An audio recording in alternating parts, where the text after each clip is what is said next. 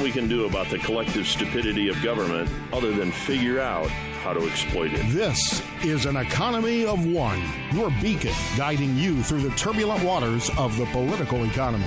The market no longer is the invisible hand of mutual gain, but the choking grip of political self interest. Liberty is not given, it must be taken. Let's take it back together today. It's life, liberty, and the pursuit of self reliance. An economy of one with Gary Rathbun, CEO of Private Wealth Consultants and your free market voice of the U.S.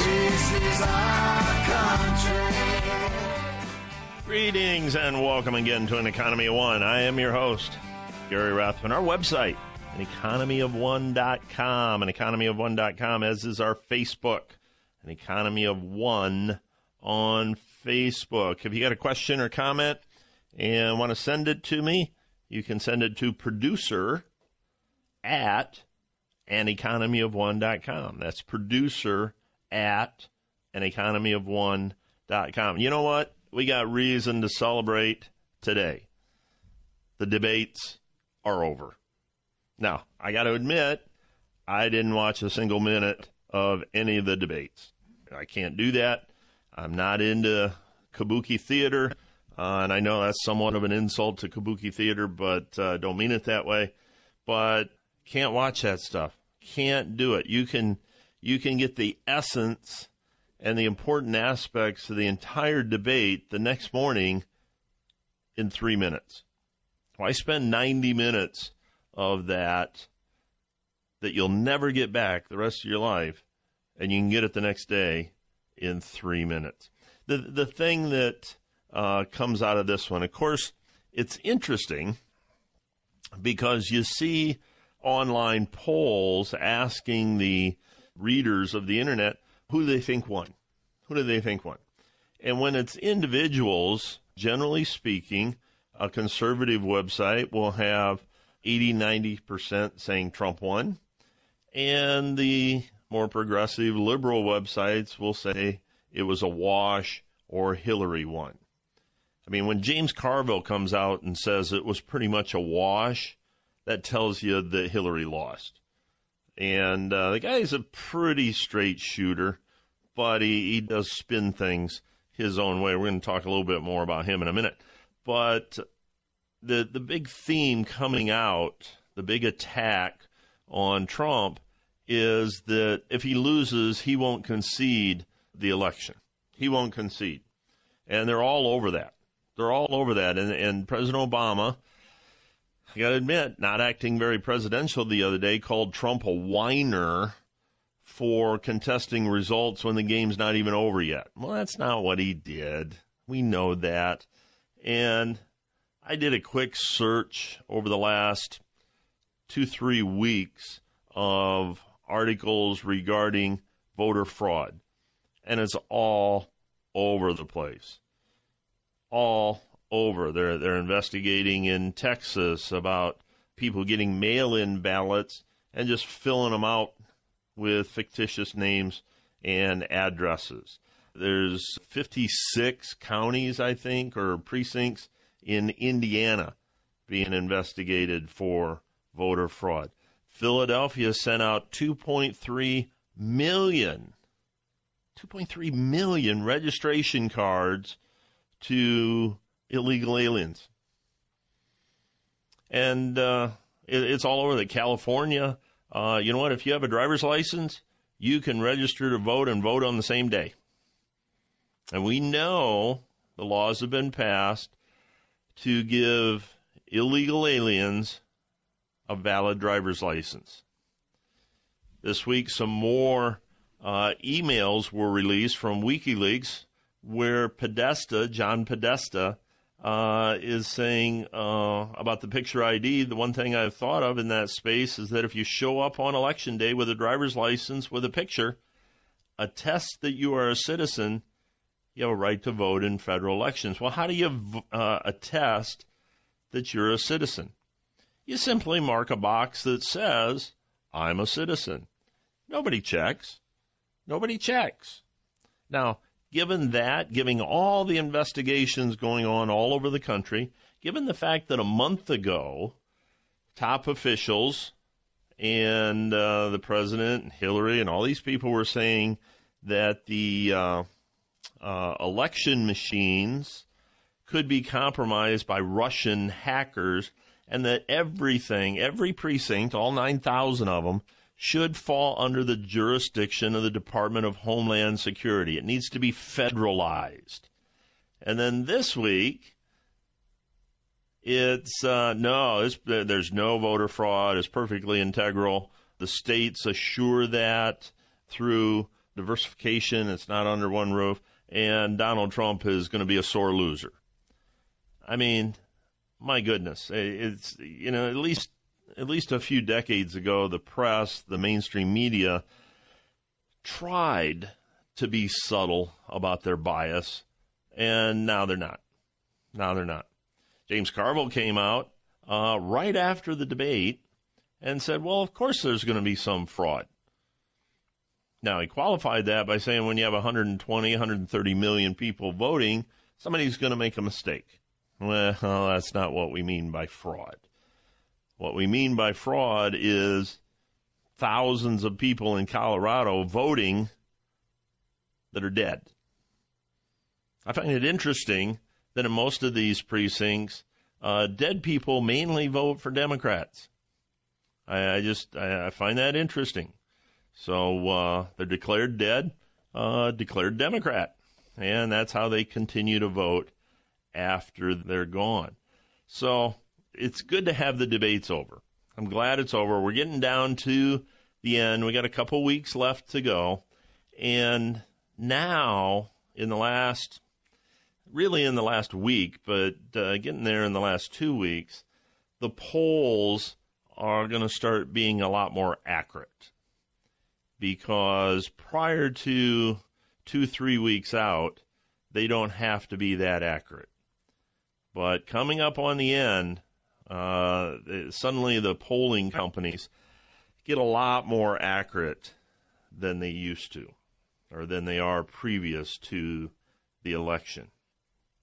So it's going to be interesting to see because LA Times has uh, Trump up slightly, IBD has Trump up. I mean, many of these fairly reliable predictors in past elections have Trump slightly in the lead, and uh, we we just don't don't seem to care as a country uh, about all the collusion going on, all the the uh, quid pro quo between the media and uh, the Democrats. The the video came out where the guy admits been doing voter fraud for a long time, and here's how you do it. Now, you know, Democratic National Committee had nothing, couldn't do anything but fire the guy, which they did. But this guy visited the White House over 300 times, roughly once every three weeks or so. 40 of those times, I, I think he met actually with the president. So uh, maybe that's just coincidence. Might just be coincidence that he had all those visits to the White House and President Obama that he's out there saying, yeah, we've been uh, committing voter fraud for a long time, and here's how you do it. But I, I gosh, you know, it's it, it's getting harder and harder every day uh, not to wear a tinfoil hat. I mean, all this stuff keeps coming out. Now, Hillary's economic plan versus Trump's economic plan. By the way, just let's preface this conversation because it's going to be uh, a little bit deeper. Both of their economic plans are train wrecks. Okay? Both of them are train wrecks. It's just how bad of a train wreck uh, it's going to be and who or whom is it going to be a train wreck for. With Trump's plan, he wants to cut taxes. Think that's a good thing, but he also wants to do some some things that aren't so good, like raise the minimum wage. He wants to get rid of carried interest. Few of those kind of things. Spend a trillion dollars, trillion dollars on infrastructure. That's a lot of money. Now, Hillary has said she's going to spend 270 billion, I believe, in her first 100 days on infrastructure. Now we've got one of the best infrastructures in the world. Uh, does it need some improvement? Yeah. Uh, is that uh, is that reason to go in debt another trillion dollars or so? I don't think so. I just don't think so. But uh, Hillary wants to increase spending in alternative energy. Trump wants to have spending in traditional energy. Trump is uh, high on defense spending. Hillary is high on educational spending. So they're both going to spend a lot that we don't have. Deficit is going to increase a lot, although Hillary did say she wasn't going to add a penny to the national debt. Not a penny to the national debt. Now, coming up, I want to look at some of her statements, and we're going to translate them into uh, plain English for for you and me. So we'll talk about Hillary's economic plan and, and the real translation next. An Economy of One with Gary Rathbun.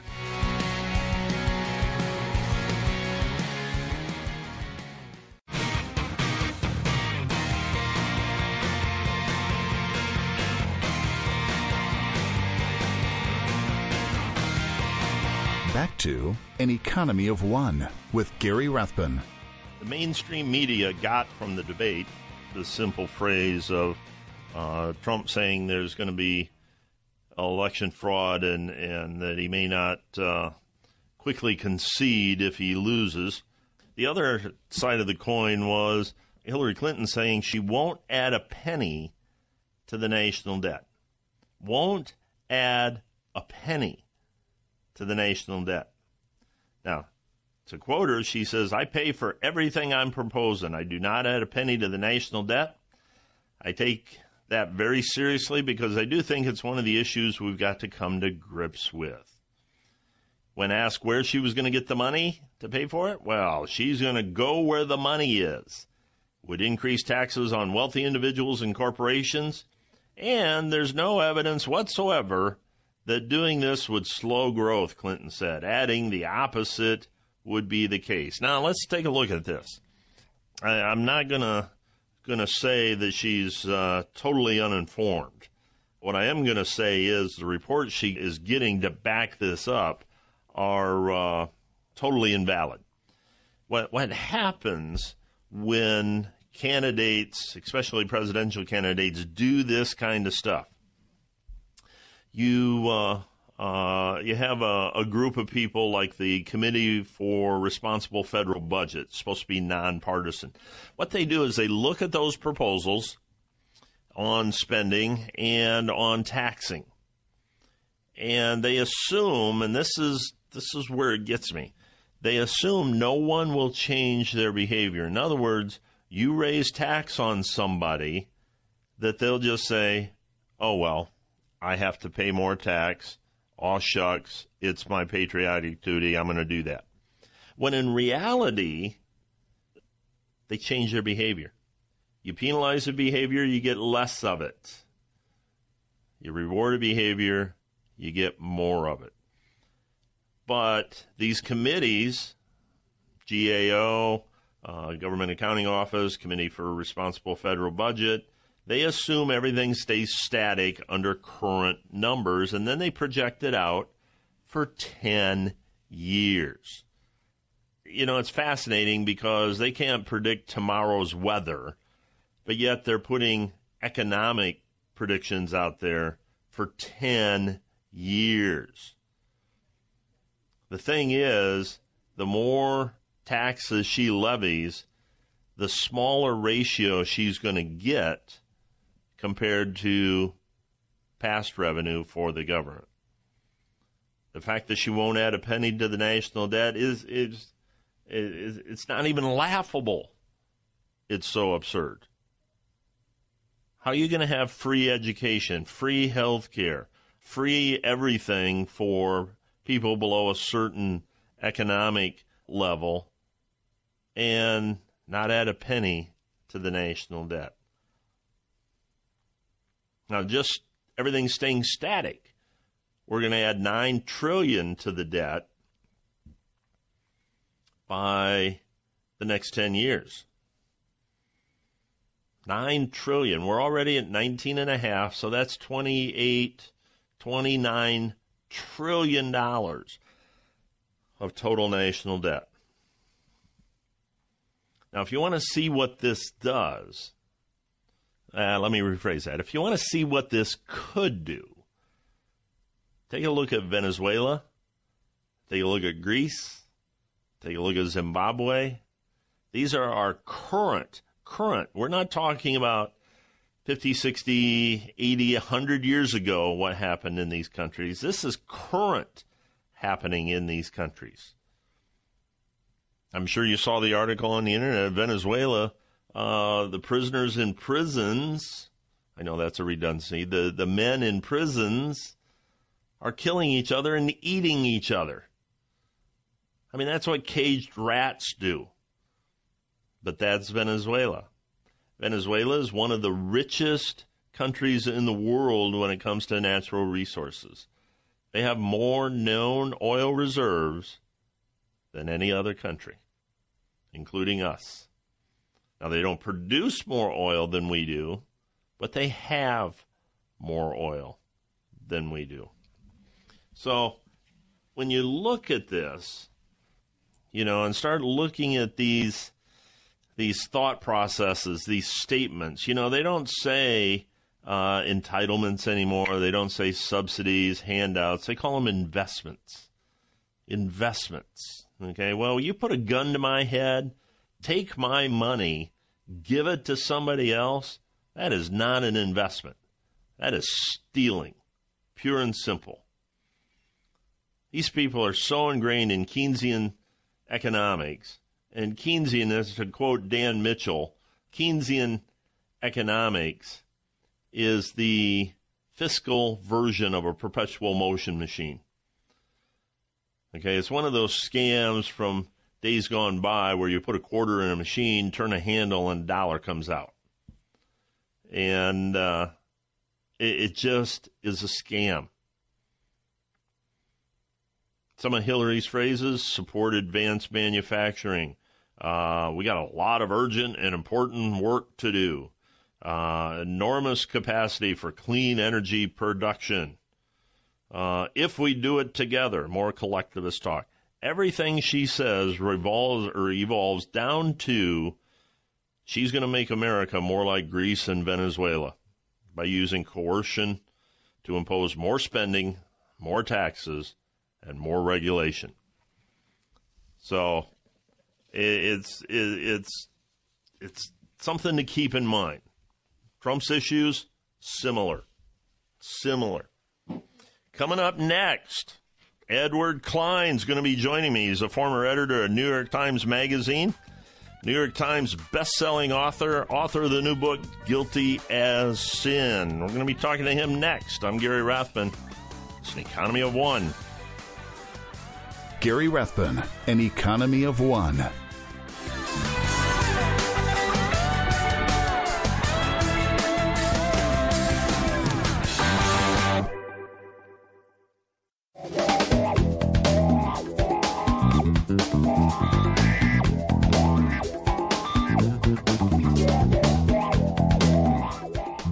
To An Economy of One with Gary Rathbun.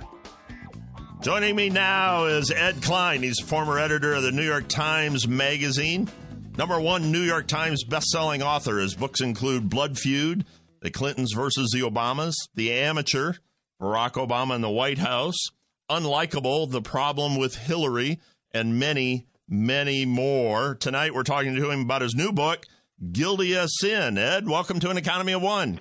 Well, Gary, it's terrific being with you. Thank you for having me. I appreciate it. I read your book, and it was one of those books that's both a good book to read and absolutely infuriating. And uh, I, I, hope that's what you was going for. But uh, it cer- certainly was. You know, I, I, got a lot of thoughts on the book, and I want to ask you quite a few things. But first of all, how did you persuade people that were very close to the Clintons and the Obamas to, to come and, and tell their story. I mean, you didn't name names, but the Clintons surely can figure out who you talked to, couldn't they? Well, they haven't yet, and I've been doing this now for 13 years, believe it or not. Wow. Uh, the first book I wrote on Hillary Clinton, I began interviewing, reporting, and researching back in 2003 and was published in 2005, and it was called The Truth About Hillary. And ever since then, I've been writing about her and Obama and the Democrats. Uh, these sources that I've uh, amassed over this time have been enormously invaluable to me because mm-hmm. they are sources who are within the inner circles of these people. And I keep, of course, I keep their identity secret because they wouldn't talk to me otherwise. Right. Uh, but they are. Um, they they have a desire. These people to let you know that they're near the sources of power. It makes them feel very important to talk to a reporter, and that's one of the main reasons why they talk to me. Is just makes them feel good, and of course, it also gets allows them to get their side of the story out as well. Yeah. Now, in all the work you've done regarding the Clintons over the years, and all the books you've written, especially uh, about Hillary. Do you have any concern for yourself, your family, radio talk show hosts you talk to, or anything like that? You talking about safety? yes. well, I tell you, people tell me when you cross the street, look both ways. Yeah. I, I, just, you know, there, there's so many stories out there, and what I really appreciated about the book is there's so much out there that is, I don't, I don't know the right word. It's just not substantiated in any significant way. It's kind of a hit piece or something like that. And you mm-hmm. back everything you write up significantly. I mean, it, it reminded me of a what a true journalist job should be. And why have journalists? I mean, you point this out all through your book. Why have they abandoned their objectivity so blatantly today? Well, they've all moved to the left. They've all uh, believe that they're. Um, purer than the driven snow, and they think anybody who doesn't agree with them is uh, evil and terrible. Mm-hmm. As you can tell, this country is divided right down the middle between uh, the left and the right, and for reasons that I think have a lot to do with their education.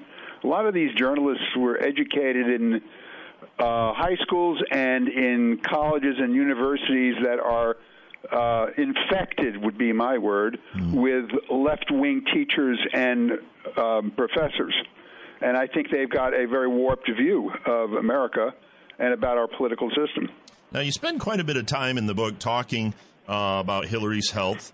Uh, I think it's a real, real issue. Yet most people are are willing to give her a pass on on their health. And being president's got to require a tremendous amount of energy and, and, and stamina. And you also uh, I, I, read a piece of yours. It was in the Washington Examiner either yesterday or today or or recently. What's your thoughts on her health and does she have the strength and stamina to do what a president needs to do? Well, you know, she's covered up her health uh, yes. uh, issues.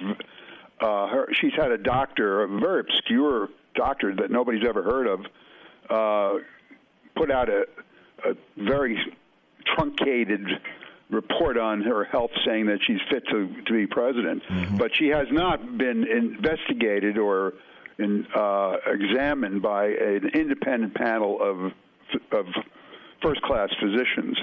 And as a result, the public is really left in the dark. My sources tell me that she has several maladies.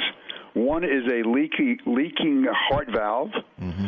Uh, another is um, chronic low blood pressure, uh, a tendency to faint, mm-hmm. to uh, create blood clots, which can, of course, as you know, move from one place in the body to the lungs or the heart or the brain and cause uh, disablement or even death. Right. And she's on medications that are trying to um, handle this blood clot problem, but those medications have a lot of side effects as well. So when she's alone at home with uh, her friends, I'm told by these people, uh, this is she's does not look like a very uh, energetic, well woman. Uh, now, mm-hmm. how in the world she gets up for these debates is an issue that I've been looking into, and I've not yet been able to answer as a journalist. I mean, I can have my opinions, but in terms of actual reporting, it seems to me that something's going on there. Mm-hmm. Uh, that allows her to suddenly get a boost of energy uh, just before she walks out onto the stage for a rally or for a debate. Yeah, I mean, and that's been been cause for a lot of people to speculate on that, and and uh, I think uh, Donald Trump is even asking for uh, drug tests or before the next debate, which would yeah. Well, I understand why he's doing that. I don't think he's going to get it. No, but I, no, yeah, yeah, yeah. That that won't happen. I, you know, I, I, when you read everything uh, that you've put together mm-hmm. in Guilty as Sin, I, I'm somewhat amazed that all of these people that really don't like her or don't really like each other cooperate. I mean, you got Valerie Jarrett, you got uh, Loretta Lynch, you got Elizabeth Warren, you got the president in there. Uh, I do want to want to hit you with a question about James Comey because that was that that's still very odd to to to some of us out there. But uh, how, how does how do how do you get all these people? How does she get all these people to cooperate? Is she got got something on them in a secret file, or do they have an, a different motivation for helping her out like this? Well, as we've seen in the WikiLeaks that have been coming out recently, and there are thousands of them, as you know. Right. There's a lot of backbiting, a lot of um, nasty uh, comments being made behind people's backs in emails in these WikiLeaks uh, about e- each other.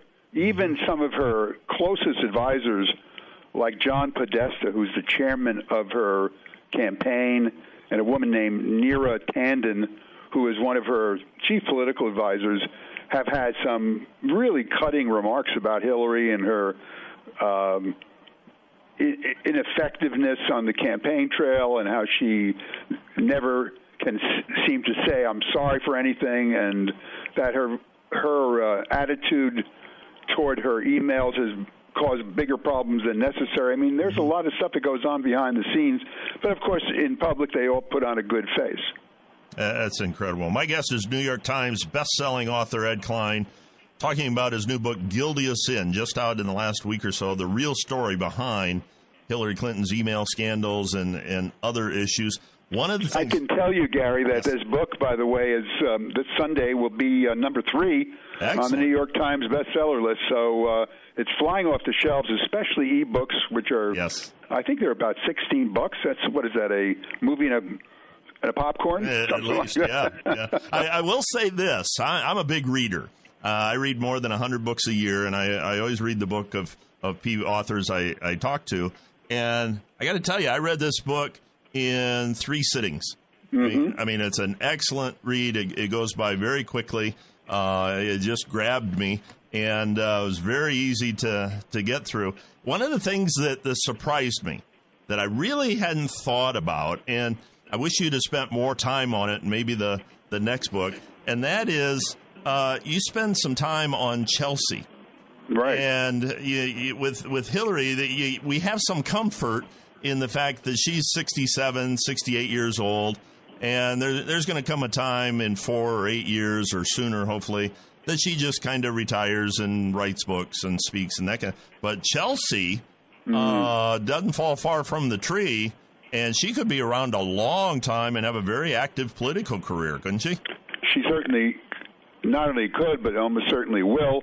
And a lot of the people in the campaign have um, either in emails or in conversations said some very nasty things about her because mm-hmm.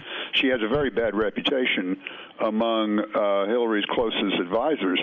Hil- uh, Chelsea seems to have the worst of um, worst characteristics of both her parents. Uh, she throws her weight around in the campaign in a way that countermands orders from uh, the campaign manager. She yells at people. She uh, fires people without any authority. She uh, acts as though she's the one in in charge. Yeah. And uh, a lot of people tell me that one of the things Chelsea has in mind, if her mother becomes president, is to become her mother's, in essence, uh, spouse, if you will. Now, let me explain what I mean by that. In other words, for Bill Clinton is not going to be really an active first husband in the way a first lady would be, right. but Chelsea might be there in the uh, the White House throwing her weight around uh, and being in the family quarters at night, uh, whispering into Hillary's ears uh, poison about people that she doesn't like. Right. Right. Yeah. It's it, it was just very revealing to me, and I didn't think about that, but my goodness, I mean, I'm 60 years old. Um, you know, I, we we could be dealing with the the Clinton regime for the rest of my life and beyond. And that, for sure. That was very discouraging. Yeah, uh, for sure. You know, in your book, you talk uh, quite a bit about Donald Trump, and and you quote Craig Shirley uh, talking about Donald Trump and comparing him to Ronald Reagan uh-huh. when Reagan run for the presidency, and and how established Republicans didn't like Reagan, and they threw all kinds of stuff at him. They tried to get Ford to run, uh, right. and that kind of stuff. Uh, it, it, it, could there be a, a, real parallel between these two? Because I compared Donald Trump to Teddy Roosevelt. Mm-hmm. I, I, mm-hmm. did some reading on Roosevelt, and there's a lot of comparisons there. Uh, Reagan is is is the template for us now. Everybody says, "Wow, is a Reagan, Reagan, Reagan conservative, and that kind of stuff." Could Trump be a uh, the next Reagan? Well, who can who who knows? I mean, I've I've known Donald Trump for at least 30 years. I've traveled with him on his airplane. I've visited him in his office. Been down to Mar-a-Lago, his club in Palm Beach. I know I've interviewed his wife, uh, Melania. Uh, I've spoken to Donald on the phone countless times. I don't think of him as a, a Ronald Reagan type. I think of him more of as, and I know this is really going way back in history, but like an Andrew Jackson type, a guy who's going to okay.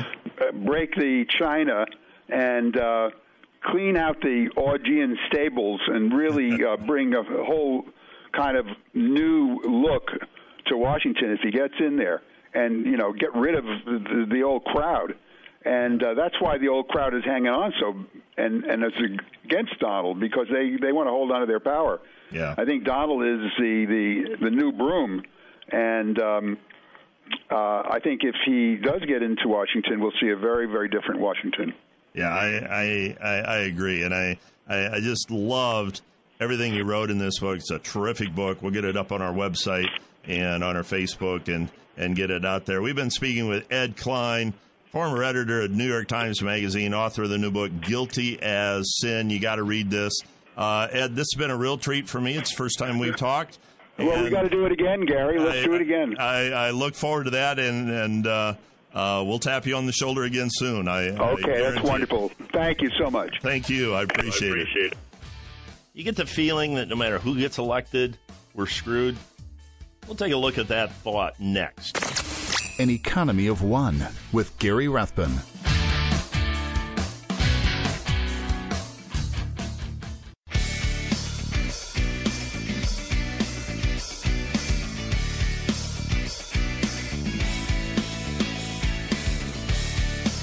Back to An Economy of One with Gary Rathbun.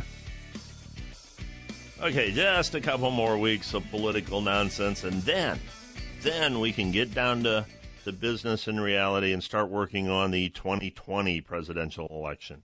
Yeah, I feel that way too. Kind of silly, isn't it? You know what? It's interesting because uh, elections on November 8th, November 9th, we'll have a president elect uh, that'll take uh, office January 20th or the 21st, something like that. And some of us are going to feel uh, good on November 9th. Some of us will feel less than good, but all of us will probably feel a little less intense than what we think we will. And uh, I read an interesting article or column on psychology of elections from Barry Brownstein over the Foundation for Economic Education. And he talks about impact bias. And uh, that's what a psychologist uh, calls the human mind's tendency to overestimate the emotional impact an event will have on us, either positively or negatively. Now, if you go back to uh, the 2000 election between Al Gore and, and George Bush, Bush won, but Bush supporters were far less happy than they thought they would be, and Gore supporters were far less unhappy than they had predicted they would be. And what that boils down to is we as humans tend to underestimate our own resilience. Now, the next few years, no matter who gets elected, I think those of us that value freedom, well, we're, we're going to have some challenges ahead of us. So, resiliency is something that I think we ought to think about, think we ought to work on. It's a renewable resource. And uh, we need to look at things rationally, objectively, realistically. There's a another aspect in psychology called negative bias theory, and that's where we pay more attention to unpleasant feelings than we do to pleasant feelings. So fear, anger, sadness, those are just the emotions are, are simply more powerful in our lives than the positive ones.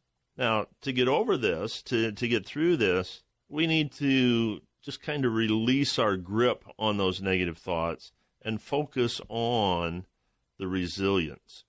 I'm not saying I'm not going to be one of those guys that focus on the positive and see positive and sunshine and, and butterflies everywhere you look. That, no, that doesn't work. But you need to be more positive, and positiveness to me comes from objectivity. Got to be more objective. Reality is what reality is. One of my favorite quotes from Ayn Rand is You can avoid reality, but you cannot avoid the consequences of avoiding reality. And the reality of the situation is if you know the facts, if you know the truth, then you can deal with it. I'm not interested in curling up in a fetal position, sucking my thumb over in the corner, rocking back and forth, worrying about which one of these two will be the better president.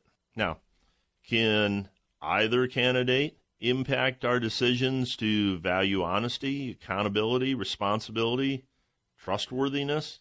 Can the president impact our decision to continue to learn, to be grateful, to be generous? No. Values are intentional qualities that join together a string of moments into a meaningful path. So we need to focus on a long term vision for ourselves, a non sacrificial vision for ourselves and find out, determine, think about what values are in our life. What do we value? And is it going to be affected by who wins on November 8th? The beauty is the wheels of bureaucracy move fairly slow. So we can listen to either candidate look at their policies, look at their statements, and our thought is, wow, I don't want that to happen, and it's going to happen right away. Well, that's just not the case. Just not the case. Will it happen? Maybe. But it could take decades for some of these policies to be implemented, which means several congressional elections in the meantime. Uh, a lot can happen while the bureaucratic wheels are slowly turning. So we got time. I'm not going to have a bad day on November 9th. I hope you don't have a bad day on November 9th.